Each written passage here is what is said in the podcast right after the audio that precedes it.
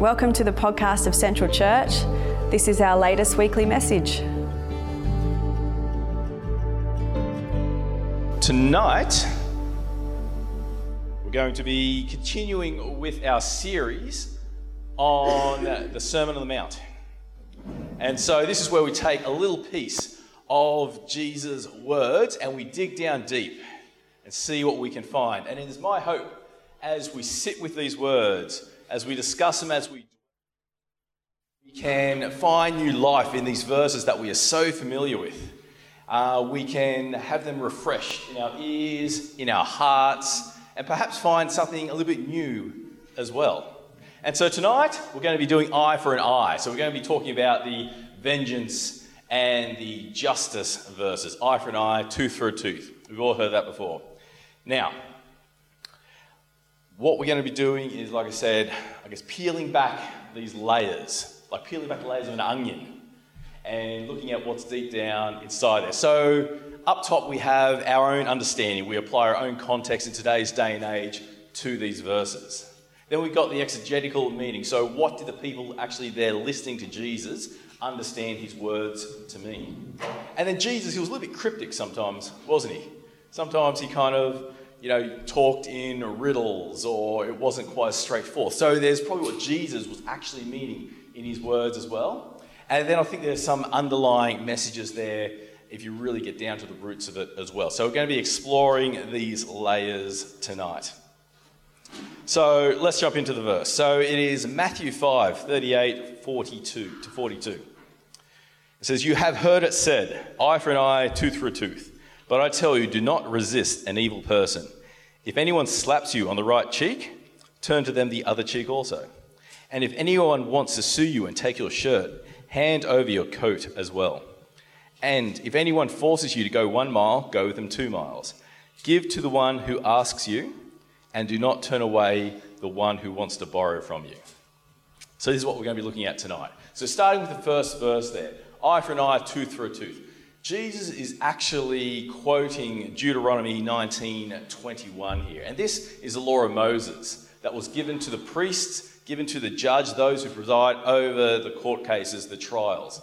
And the actual quote goes like this Show no pity. Life for life, eye for an eye, tooth for a tooth, hand for a hand, foot for a foot. This is something the Jews were very familiar with. It's the law of Moses. It would have been drummed into them since they started going to Sunday school or whatever the equivalent was. Uh, so the idea behind this is to put a cap on vengeance. You see, revenge is always escalating, isn't it? If someone wrongs me, I want to get justice. I want to then exert my justice onto them, which always means doing what they've done to me, plus probably a little bit more. I want to one up them. And then they need to get justice back on me. And so they need to one up me. And so there's this back and forwards and continues to get worse and worse and worse and it's likened to a wheel. And we are spokes on this wheel. And as the spokes roll around, sometimes we might be on the top, crushing those below us. And sometimes then the wheel will turn and we'll then be on the bottom, crushed by those above us. And this wheel of vengeance, this cycle keeps going around and around and around and around. And it gets faster and harder and harsher. And so the law of Moses is to put a stop to this wheel, to stop vengeance in its track. You cannot deal out more than what was dealt to you. That was a law. However, here's the thing eye for an eye and tooth for a tooth can only limit the amount of evil retaliation.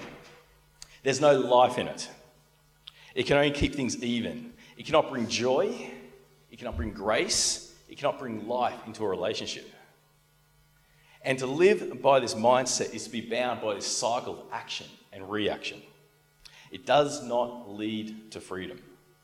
Now, this, like I said, is a cap this is the most you could take from someone according to the Jewish law. However, instead of it being the absolute most, it was basically what I am entitled to. That's how the Jews were interpreting and using it. They weren't ever going below this threshold. They were taking, every time they took someone to court, they would go to the extreme, the most they could possibly legally get from somebody. And that's what they were using it for. And so, even though it did cap this vengeance, there still wasn't the right heart about it as well. And so the law of Moses is meant to stop the wheel. But what Jesus is talking about in these verses, he's talking about how we smash this wheel, how we stop it from turning, how we stop this vengeance cycle from continuing and damaging all that get involved. And so, lawfully, like I said, the Jews were doing the right thing. They weren't actually breaking the law, but they were really pushing the boundaries. But Jesus didn't actually come to change the law. He didn't rewrite the scrolls. He wasn't actually in contrast to the law of Moses, which some people think Jesus is actually, you know, he's putting Moses in his place. He's not doing that. This isn't a legal principle, rather, it is an ethical one that he's proposing. And the difference between the laws and ethic is law is about an extrinsic motivator, something outside of us to help us do the right thing or to enforce that we do the right thing. I'm going to abide by the law. I'm going to do the right thing because I don't want to get punished. I don't want to get thrown in jail. I don't want to, the life, uh, life for life, eye for eye, tooth for a tooth thing. I don't want that to happen to me. And so I'm afraid of something out there is going to get me. But ethics is the intrinsic motivator. It comes from inside of us. We want to do the right thing because it's the right thing to do. It makes us feel good. It, it's a testament to our quality of our character. And that is what Jesus is getting at. And so this is all about how do we stop this wheel of vengeance. Jesus tells us in the very next verse. It's quite simple. Do not resist an evil person. Basic, easy, done. I'll just stop the sermon right here. We will have no questions. It's hard, isn't it? Don't resist an evil person. How do we not resist an evil person? And this conjures up all sorts of ideas and extremes in our mind. At least it did for me as I was reading through this. If we do not resist an evil person, does that mean someone is in an abusive relationship? Does that mean they just have to stay in that relationship and cop that abuse every other day? We all receive scam emails and uh, phone calls, and like this happens all the time. Does that, does that mean the next time a Nigerian prince wants to name me as his heir, I just have to give him all my money? On a large scale, what does this mean? Does an entire country, if an entire country is going to do this, doesn't mean it should it demilitarise? Should we get rid of the police force and just let what happens happen in our society? And so there's all these extremes that our minds might go to. We might try to actually explain it away. So previously in the Sermon on the Mount, Jesus was using quite extreme illustrations to make his point. So when, when he was saying, you heard it say, do not murder, but I tell you, if you are angry with your brother, it's the same as committing murder. That is an extreme level. And Jesus was using that as an illustration that no matter what we do, no matter how good we are, we cannot enter the kingdom of God on our own merit. We need Jesus. We have to go through Jesus to get to God. So maybe that's what Jesus is doing. Maybe we don't need to take this quite so literally. However, there are some compelling reasons why we should. And one of the most famous writers ever to have lived, Leo Tolstoy, wrote War and Peace and many other uh, novels as well and books. He says this about Jesus' words, and he believes we should absolutely take it literally. You can love a person dear with a human love, but an enemy can only be loved with a divine love. This is what Tolstoy says. And his words are compelling. He has influenced some of the greatest peacemakers of all time. So Mahatma Gandhi, Martin Luther King Jr., all took inspiration from Tolstoy's words of non-violent resistance. And Tolstoy is saying we should do what Jesus is saying. We should take Jesus literally because Jesus took himself literally. Jesus didn't use violence to resist the Jews, the Romans. There was no guerrilla warfare, there was no military coup. He allowed himself to simply be led to the cross, to his death. And this is what we're saying we need to follow, literally. And that's a difficult thing. That raises some issues, at least in my mind. How do we manage what we were talking about before, those examples, demilitarising the country and things like that, as well as taking this stuff literally? There is an issue here. But the issue isn't with Jesus' words, and the issue is with, I believe, our understanding of what he's actually saying or our interpretations of the, his words.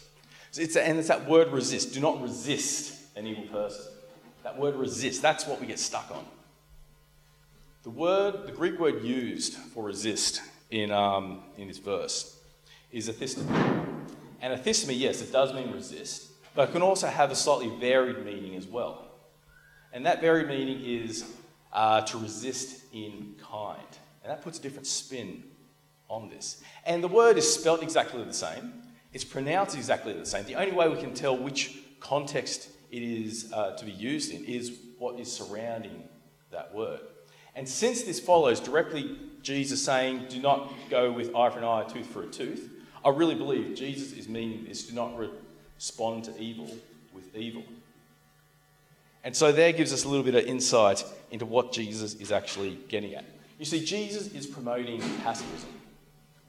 And pacifism is a great thing, but again, in, in, our minds, it comes up and conjures up images of just complete submission, allowing evil to reign because we're not going to do anything about it. If you just go back a, a couple of slides, Dan, yeah, oh, sorry, this lady just here. So, she is doing an example of non violent resistance. There's the riot squad or the military, whoever that is. They're obviously there. There's some government thing going on. Unfortunately, I don't know the background of the story. And she, what is she doing? She's putting a flower in the shield.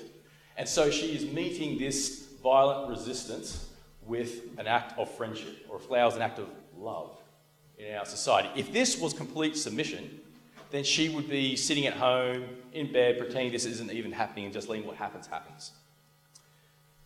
This is what the uh, scholar Scot McKnight says about pacifism. Pacifism isn't quietism, or withdrawal, or inactivity, and it isn't simple submission. Pacifism's roots is connected to the peacemaking beatitude, rooted in love and expressed when the follower of Jesus actively seeks peace. And so it's not lying down, it's not allowing evil to take over, but it is not responding in kind. It's stopping that wheel of vengeance turning. It is not non resistance, it is non violent resistance. And there is a world of difference between the two. Let me give you an analogy. And I completely admit this is not a great analogy, but I really like it, so I'm going to use it anyway. Who here has played the game Hungry Hungry Hippos? Yeah, we're all kind of familiar with this game, I think there's a copy up in Kids' Church if you like. Hungry, hungry hippos. And so, as you know, you got the tray with the four hippos around it, you pour the marbles in the middle, and when you say go, you smash that hippo's tail as fast as you can. And the game goes for about 30 seconds, marbles are flying everywhere, and at the end, you're out of breath. you're a little bit flustered. You've got no idea who won until you count up the marbles and see who the victor was. What if I told you there was a better way to play this game? A non violent way to play this game, a less frantic way to play this game. Here's the hack, and you can use this at your next family gathering against your little nephew and, um, and just smash it. Okay, so what you do is, rather than smash the tail as quick as you can, you hold the tail halfway down. And what happens is, the hippo will extend its neck the full way and open its mouth, revealing the trench underneath the hippo. And so as all the marbles are bouncing around the board, any that come in contact with your hippo will go down that trench. And chances are you'll end up with more marbles than anyone else. It's a great way to win. Drives the kids nuts. now, here's why it's not a great example. Because when we do acts of pacifism or non-violence resistance, on an individual scale, chances are we're not actually probably going to come up on top, at least in a material way. Yes, acts of non-violence resistance have changed countries, laws, governments, yes, on a big scale. The individual ones, the small ones, like I said, the material win probably isn't there. But there is a win ethically, and there is a win morally. And that, I think, is what Jesus is really getting at here. How does God view our actions? Paul says it better, far better than my hungry, hungry hippos analogy. Let's uh, put the verse up. And this is Romans 12 21. Nice and simple. Do not overcome evil by evil, but overcome evil with good. I love that. So simple. It's elegant, but straight to the point as well, isn't it? Do not, do not be overcome by evil, but overcome evil with good. And so, when we look at this non-violent resistance stuff, this pacifism stuff in our own lives, I think a lot of us, maybe not all of us, but a lot of us would struggle to think of a direct enemy that we might have. Does anyone here actually have a nemesis they can name? Does anyone have a Joker to their Batman or a Voldemort to their Harry? Probably not. Some of us might, and that's your thing. Good on you. but most of us don't. Uh, but this stuff, this vengeance cycle applies just to the simple day to day. And so, you might find out that someone you know has bad mouthed you behind your back, and that gets that feeling of vengeance, that offense start to flow. Maybe you made a mistake at work and a colleague has emailed you about this mistake and they decide to CC in the entire management team as well, so everyone knows about your mistake. You might want to seek vengeance on that person. Maybe you lent somebody your car and they bring it back with an empty tank of petrol. That might get you going. Maybe someone puts you down on social media. That's something that happens all the time. In my life, where I most see this vengeance cycle um, uh, coming up is within my own marriage. I, Fung and I, we got married, we were 21, we were kids when we got married. So we've been married for 15 years. We've been together for almost 20 years, a long time. We were very different people back then than we are now. We didn't, hadn't really come into our own, uh, had our own ideas of the world, our own ideas of ourself fully developed. And so who we are now is very different to who we are when we got married. And some ways we've got closer, and other ways we have moved apart. Sometimes we don't see things the same way anymore, and this causes conflict. Uh, when we look at things like the Enneagram, I am a nine, so I am uh, naturally a peacemaker. I kind of see things in greys as I kind of see everyone's side. Fung is an eight, she's a challenger. She thinks, sees things very black and white. And so when we're talking about conflict, or when we just talk to each other, we might say something that offends the other person without even meaning to. And sometimes we really do mean it. That's a vengeance cycle thing going on. And so we have had to work long and hard to make our relationship work. Mar- marriage is difficult, but it's worth it, but it is difficult. It, it is hard. And so we, we have gone to years and years of couple counselling. We're still doing it today just to keep it going, to help us be able to talk to each other and take that high road, that morally high ground, because we want to try to stop this vengeance cycle going within our own relationship as well.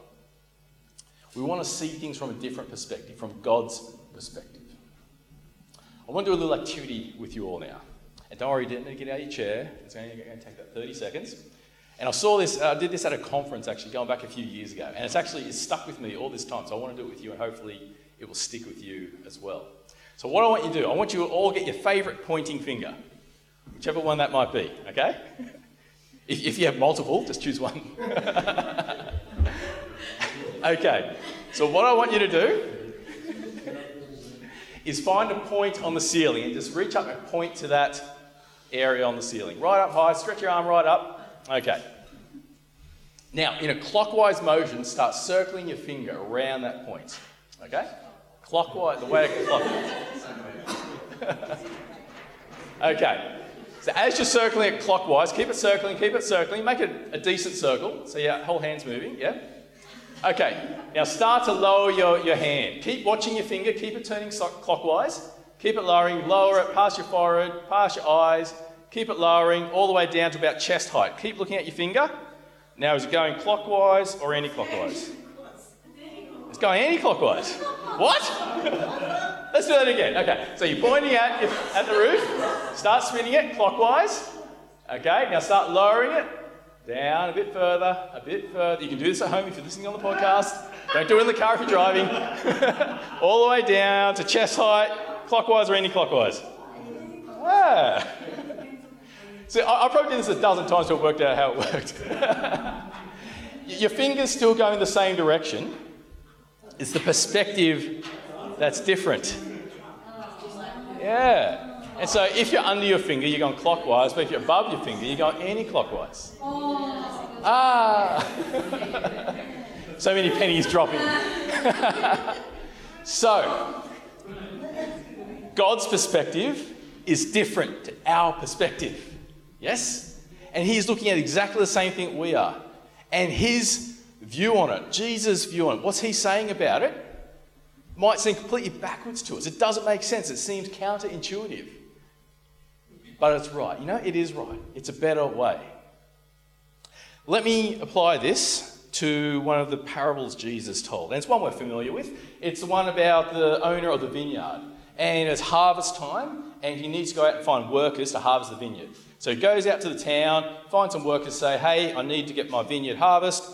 I'll pay you a full day's wage if you come and work for me. And they do, they go and they start working. A few hours later, He needs some more workers. So he goes back out to town, go find some more people. I need some workers for the vineyard. I'll give you a full day's wage. It's Great. They come along, they start working. He keeps doing this throughout the day, up until the last hour of the working day. He goes out to town, finds some people, and say, "Hey, I need some more workers in my vineyard. Um, it's only an hour, but I'll pay you a full day's wages." And of course, they agree, and they go and work in the vineyard. At the end of the working day, he pays them all the same, exactly what he promised. And the workers who were there since the beginning of the morning grumbled because they got paid the same as the workers that only did an hour's work. And in our minds, absolutely, so they should. In our minds, justice is if you work harder, if you work more, you should get paid more. That makes sense. But this is God's point of view on this. Those who work less through no fault of their own should receive the same as those who worked all day. It's the same thing, but it's a different way at looking at it. I think it's a wider perspective, and really it's a more just perspective as well. So let's just quickly park all that for a second and go into these now three examples that Jesus gave us in uh, these passages. So the first one is turn the other cheek. I love that picture. okay, so to slap someone in the face, it's not about killing them or hurting them. You can't kill someone with a slap. Oh, it's really hard to.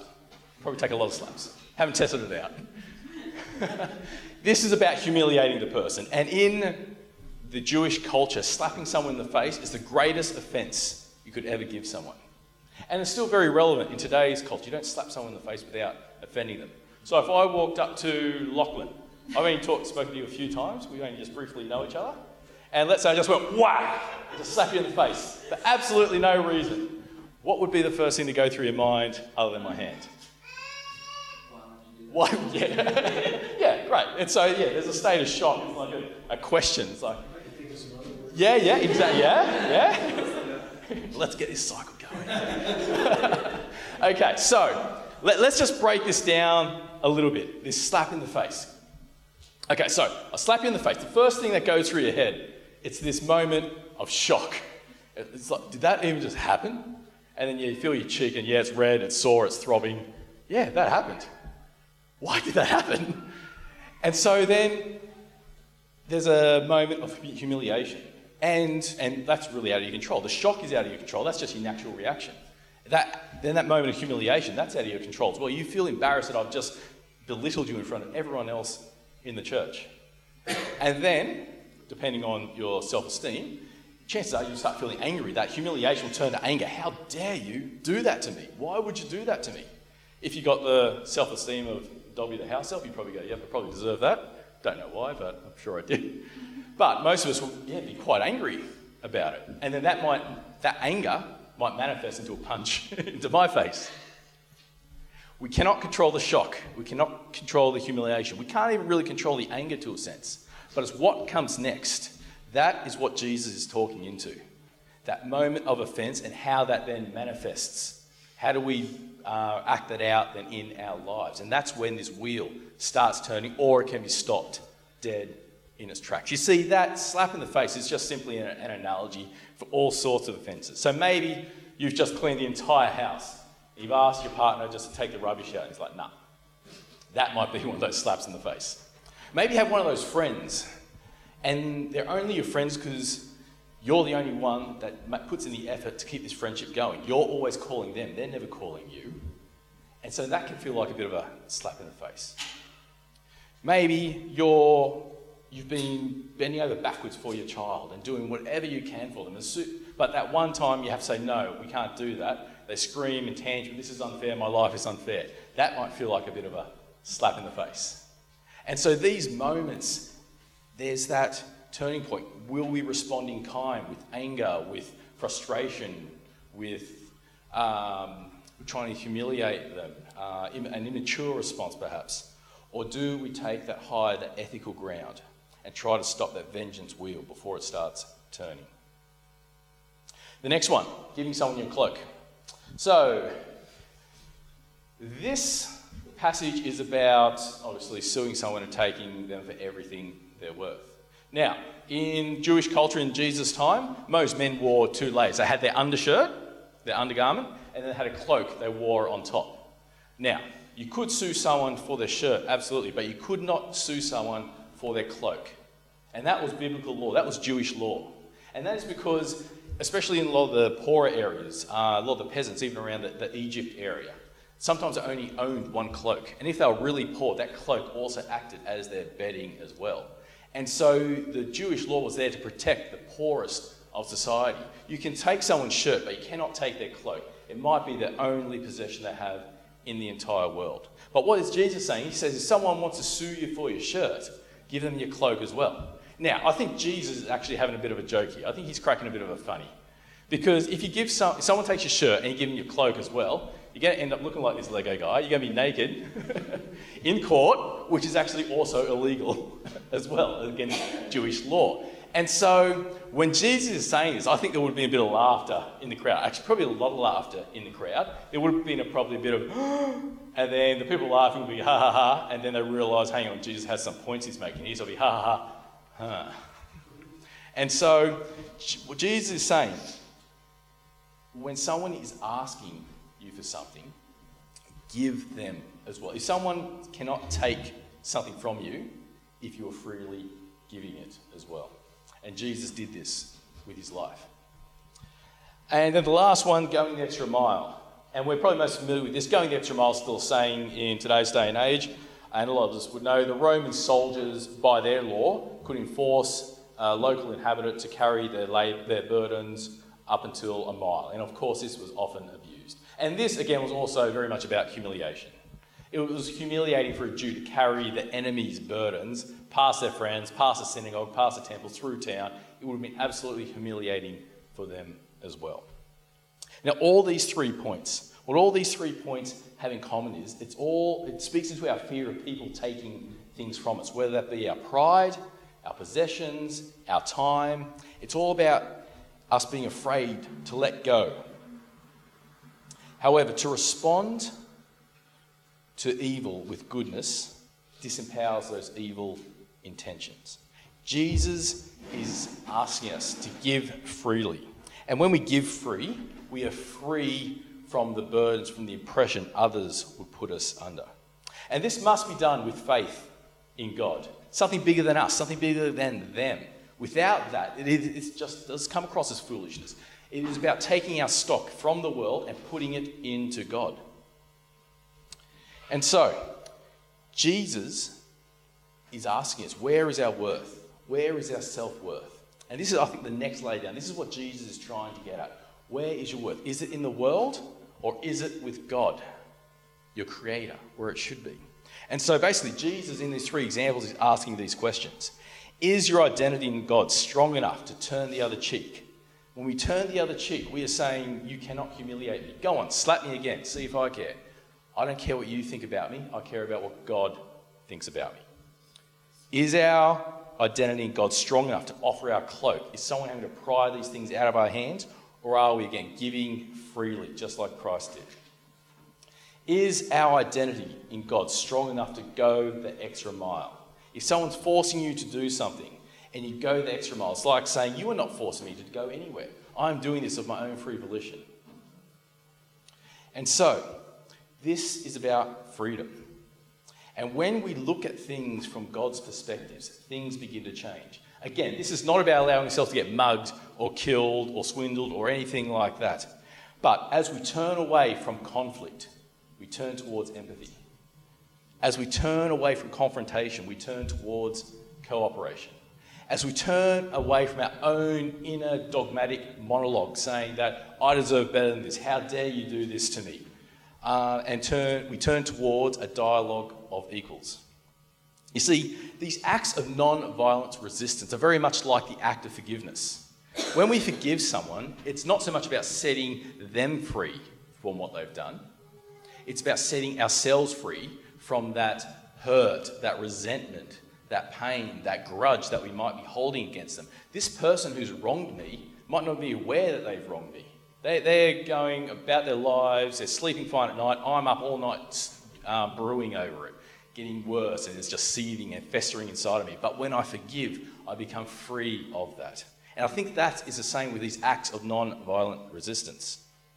We become free of those who seek to burden us. It's about taking control of our lives, of what's happening to us in even the most difficult of circumstances. It's about walking our path or God's path, and instead of just being the victim. And so there's this transfer of power here. And this is what Jesus is getting at.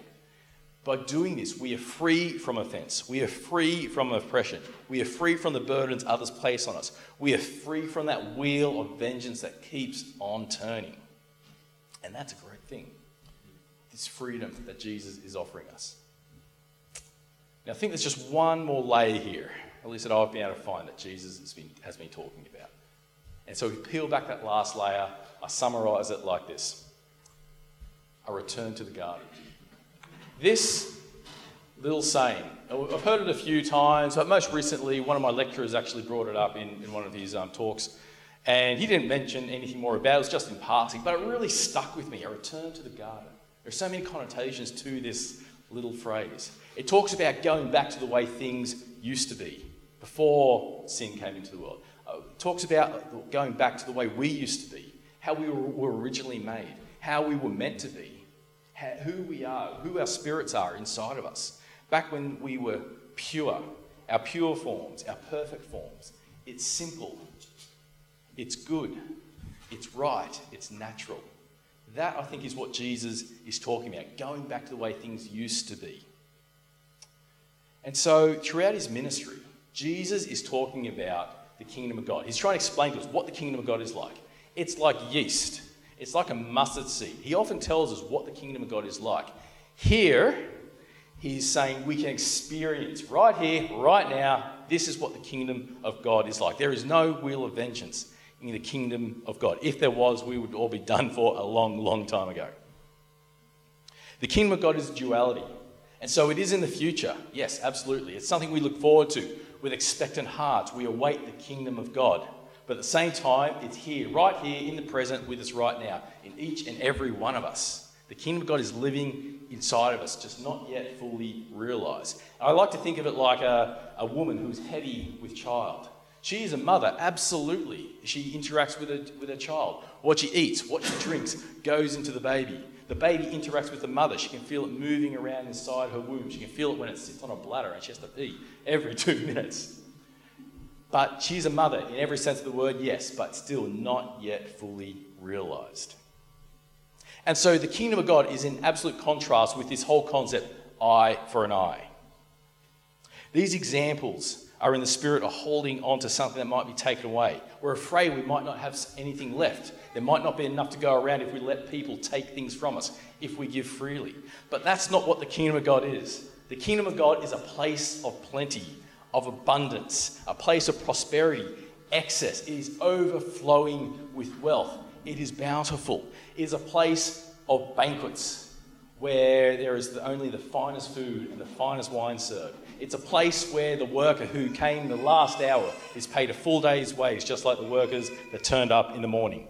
It's a place where we're not limited by our brokenness, by our apathy, or by our fatigue. It's a perfect place without this wheel of vengeance. And Jesus is saying, if you want to experience this right now, right here, right now, you can. You can experience the kingdom of God. You can experience heaven. You don't need to wait till you die, till you go through the pearly gates. You can experience heaven right here, right now if you do this. Let go of the ways of the world. Have God's perspective on this, and you can be free. And I think that is what Jesus is really getting at here. Put away the laws of the world. God is our rightful judge, and He's our loving Father as well. Do what is right in His eyes and enter the kingdom of God right here, right now. We don't have to wait. How amazing is that? There's a little piece of heaven right here for us inside of us right now. Let me finish with a word of prayer, and then Linda's going to wrap us up. God, thank you so much for the way you made us originally, perfect in every way, free from all these things that bind us down, that chain us down in this world, Lord. And you invite us every day to return to the garden, to the way things should be, Lord. Thank you, God. You are a just God, you are a loving God and you preside over each and every one of us with your loving law. And you call us to take that higher ground. God, it's difficult, and we fall again multiple times. But you keep giving us another chance and you keep inviting us back to your banquet table to celebrate with you and to put behind us all of our shortfallings and pains in this area, Lord. Thank you, God, for your mercy. Thank you for your forgiveness. And thank you, God, that you will be able to be one with us when we come into the fully realized kingdom of God. Amen.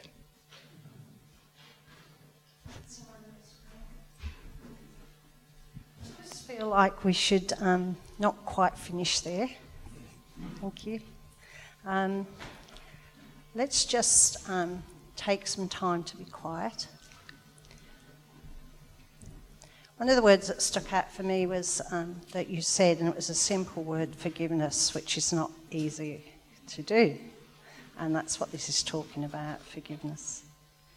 So I just wonder if we can spend some time just within our own hearts, just checking, having a moment of checking. Is there something of what Oren has spoken about which is sitting with me, which I need to let go of and get more of that freedom of Christ? So let's just do that. Um, yeah, let's do that. Let's close our eyes and let's just think about something that may have stood out for you that Oren has said about revenge, hurt, pain, the slap in the face. Maybe you've been the one that's done that. Maybe you've received something like that, and there needs to be some forgiveness.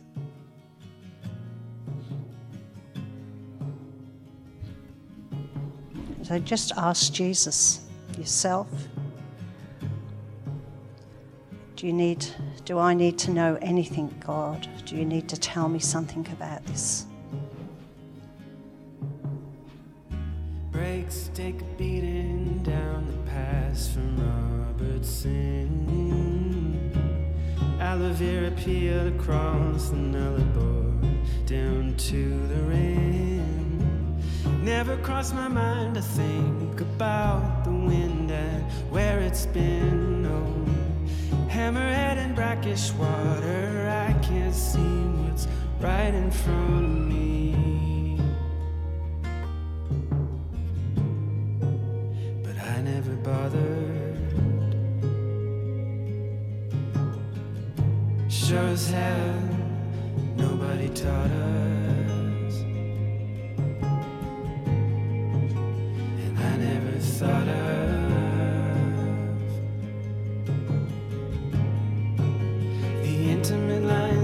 Singing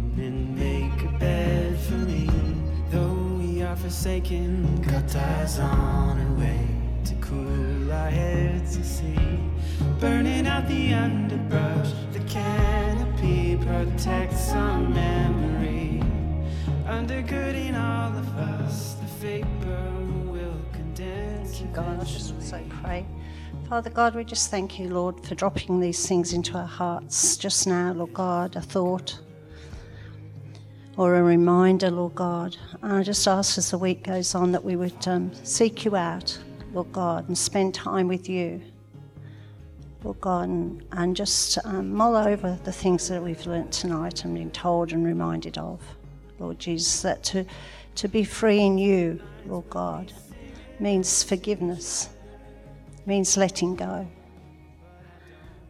Lord Jesus, and just ask you, it's in your power and your grace that we do these things, Lord God. On our own, we just want vengeance. And so, Lord God, we just ask you to fill our hearts with your love, Lord God, that we might be lovers of others, even our enemies and those that drive us crazy, whatever, Lord God, that your love would shine through us. Lord God, we thank you. We thank you for the opportunity this week to go out and love. In Jesus' wonderful name. Amen. Thanks for listening. If you want to check out more about Central, visit us at centralchurch.org.au. Music by Chris D'Souza, a beloved member of Central.